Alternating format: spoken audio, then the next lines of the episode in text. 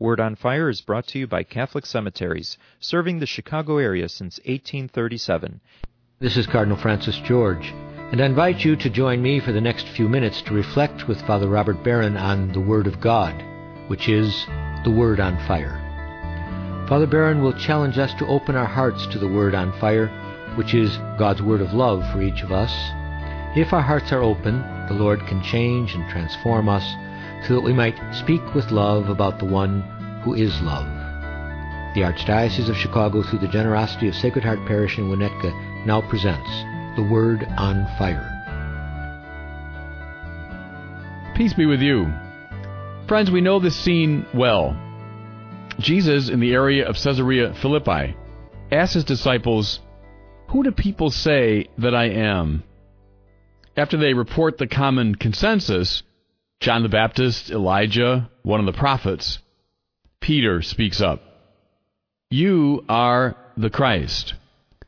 Now, what precisely would a first century Jew have meant by this title, Christ? We read it, of course, through the lens of 2,000 years of theological speculation. Peter would have said in his Aramaic, You are the Mashiach, the anointed one. That Hebrew Aramaic term Mashiach was rendered in Greek as Christos, hence our word Christ comes from it. Well, who was the Mashiach? What would someone like Peter have meant by it? Well, for centuries, Jews have been waiting for a deliverer in the line of David. Someone who would liberate Israel from its enemies who would gather the tribes into one great nation again, and who would make Israel a light to the world. That was the Mashiach's job description. Recall the prophet Samuel anointed David when he was a little kid. And the Bible tells us the Spirit of God rushed upon David. That was the moment he became the Mashiach, the anointed one. David, like Saul before him, and like so many of his successors, was a warrior. He spent almost his whole career battling the enemies of Israel. As the first book of Samuel puts it, slaughtering his tens of thousands.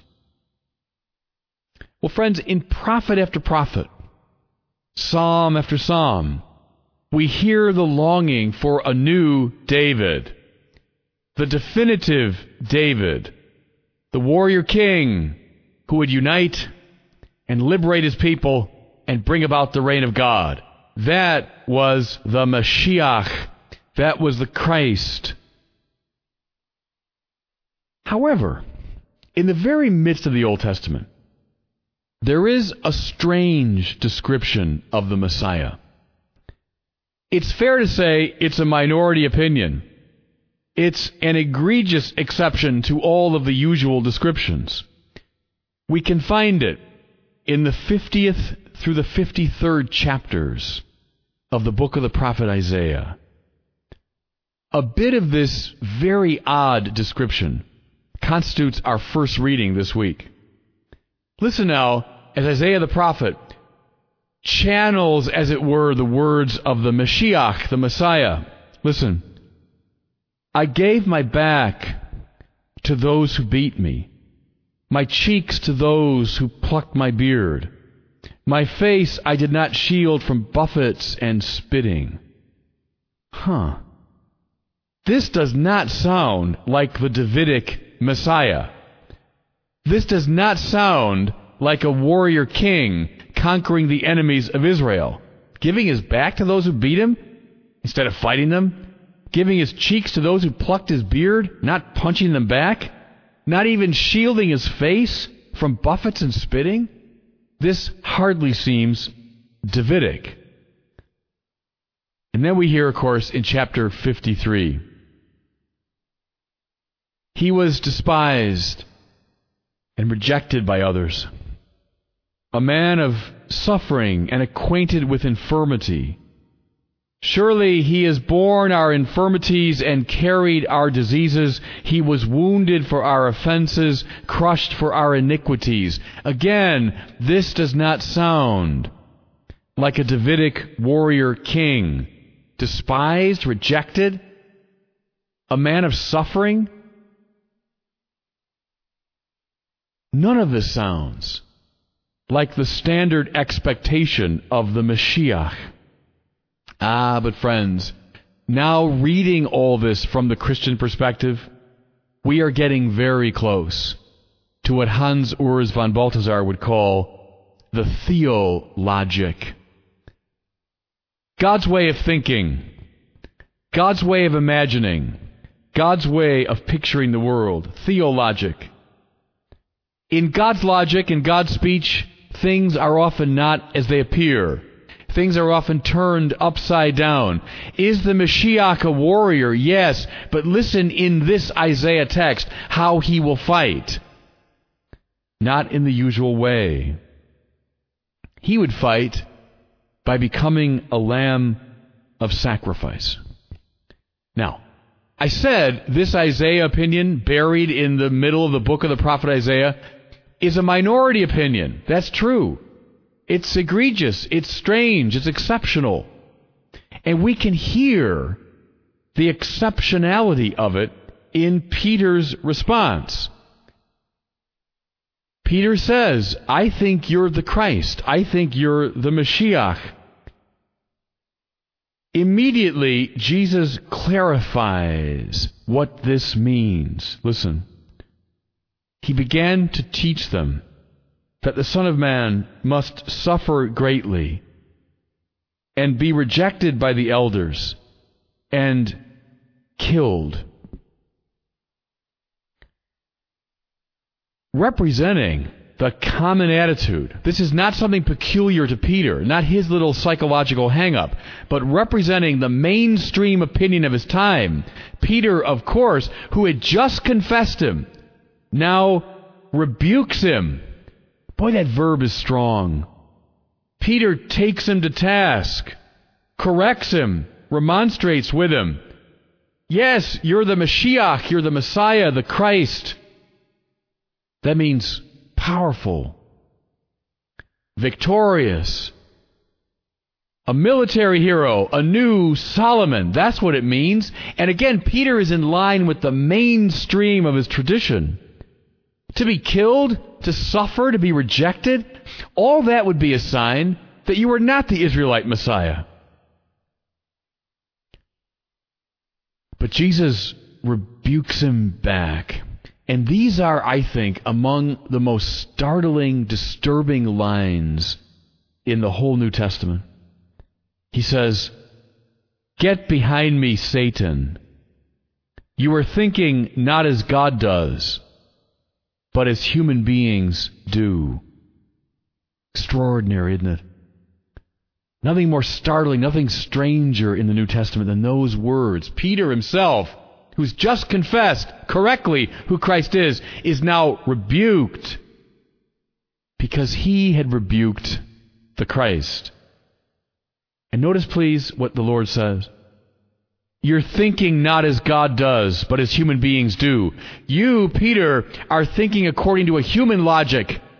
But in fact, we must listen. As Isaiah anticipated long ago, we must think theologically, according to God's logic. Okay, what is it? What's the difference? The human way of thinking as old as the hills, as old as King David, as contemporary as today's headlines, says this Violence should be met with violence. Injustice answered through more injustice. Evil confronted by revenge. That's the way of the world. That's human logic on display. That's the way the Mashiach was imagined to be according to our sinful imagination. But we know from so much painful experience, the Pope, by the way, Benedict XVI, just reiterated this last week. We know from painful experience that such logic simply perpetuates the cycle of violence, deepens existing hatreds, solves no problem. What the true Davidic Messiah shows is a new way of responding to Israel's enemies. Here's the wonderful ironies I've said before. Does Jesus fight the definitive battle? Yes, he does. Does he stare down the enemies of Israel? Yes. But how? By absorbing their hatred in love, forgiveness, compassion, and thereby transforming it. Nailed to the cross, he can say, Father, forgive them, they know not what they do. Jesus absorbs the violence of the enemies of Israel. That means the violence of sin, of the whole world. He absorbs it in his love and his compassion and his nonviolence, and thereby transforms it. He doesn't perpetuate the cycle of violence, but he brings it to an end. He shows, as Isaiah anticipated, how the Mashiach would fight. Oh, an idle dream? No one that's been through the 20th century should ever say that. Lots of powerful people who read these texts of the New Testament and who honored Jesus the Mashiach knew the power of these words and of this witness. Martin Luther King facing down racism, facing down stupidity and violence. Did so not with an answering violence, not with an answering injustice,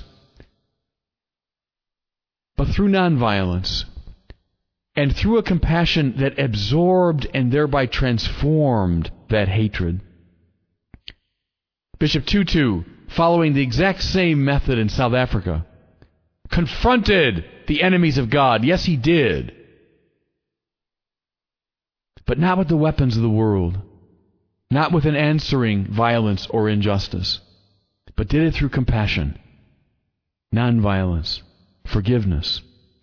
And, as I've often said, John Paul II in Poland in the early 80s practiced this with powerful results, facing down one of the most powerful empires in the history of the human race and defeated it, not with the weapons of the world, but with the weapons of the true Mashiach, the true Messiah. I saw a videotape just recently about 9 11. As I record these words, we're two days after the fifth anniversary of 9 11. The commentator said this very simple but very profound statement. We have to love our way out of this. We can't hate our way out of it. Friends, that's not to be namby-pamby or wishy-washy. That's not to be naive. That's not to be idealistic in a silly way. No, no, the people that perpetrated 9-11 were wicked people. But the truth remains, the fact remains. We can't hate our way out of it. But following Jesus the Mashiach, the suffering servant who bore the infirmities of the world, who took them on himself and transformed them. Following him, we must take up our cross. We must walk in his footsteps. And then we, as Christians, as his followers, become a means by which the cycle of violence and hatred can be broken. There's the power of this text. That's what it means to follow Jesus, the Mashiach, the Christ and God bless you. I hope that you were moved today by the Word on Fire. I pray that together we might become a people on fire with love for God and neighbor here in Chicago and wherever these words are heard. Until we join Father Barron again next week, I'm Cardinal Francis George. God bless you. Most interment arrangements at the 42 Archdiocese of Chicago cemeteries are made through a pre need plan. Your thoughtful planning today is economically prudent and contributes to peace of mind for you and your loved ones. Catholic Cemeteries counselors are available at your convenience. For more information, call 708 449 6100. Catholic Cemeteries, serving the Catholic community since 1837.